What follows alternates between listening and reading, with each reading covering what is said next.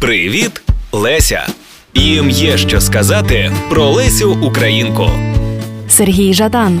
Мені здається, у випадку з Лесою Українкою, та в принципі, як у випадку з іншими нашими письменниками-класиками, спрацьовує цей ефект прокляття шкільної програми. Тобто, з одного боку, ці письменники оцінюються класики, їм віддається належне, до них ставляться з пошаною. Всі розуміють, що без них неможливо уявити канон української літератури і будь-яку шкільну антологію чи хрестоматію. З іншого боку, а це так чи інакше передбачає певне форматування в розумінні їхньої творчості. Так чи інакше проробляються певні маніпуляції з тим, що вони написали. Робиться певна рецепція, формуються, формуються певні настанови стосовно того, як все це сприймати, для того, щоб пояснити спочатку вчителям, а потім через вчителів дітям про те, як сприймати ці складні твори. Важко вимагати від дитини середнього шкільного віку, наприклад, самостійно розібратися у всіх перипетіях, всіх тонкощах стилістичних, тематичних, естетичних і етичних того, що писали, наприклад, Іван Франко чи Леся Українка. Тому відбувається така спрощена подача для, для вчителя і для дитини.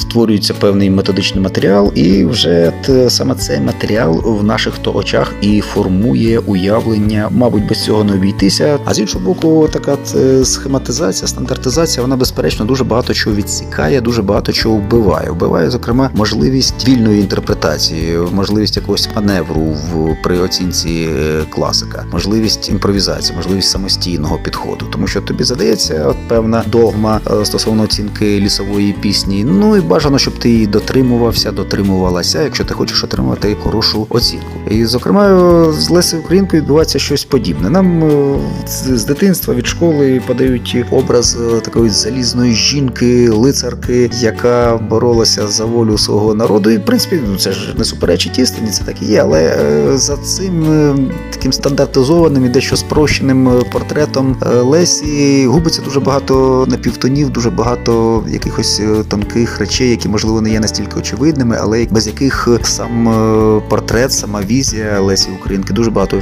чого втрачає. І натомість мені страшенно симпатичні якісь спроби. Я навіть не назву це ревізуванням, не назву це е, спробою якогось переписування канону. Скоріше це спроба цікавої нової інтерпретації того, що написали наші класики. Це стосується імен, яких е, торкатися, яких ще там 20 років тому було просто неможливо. Це вважалося чимось якимось святотатством. Натомість за останні 2-3 десятиліття з'явилися багато цікавих літературознавчих робіт, які стосуються творчості і Котляревського, і Шевченка, і Франка, і Лесі Українки, безперечно. Е, скажімо, от е, нещодавно трапилася нагода прочитати книгу Апокриф.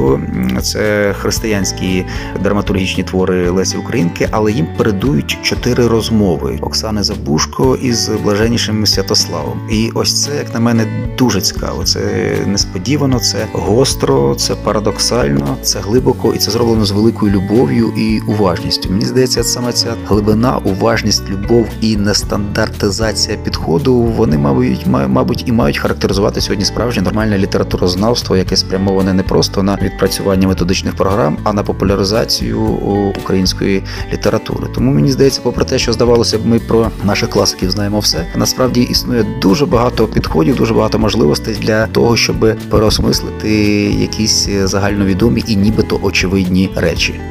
Проєкт реалізовано за підтримки Українського культурного фонду.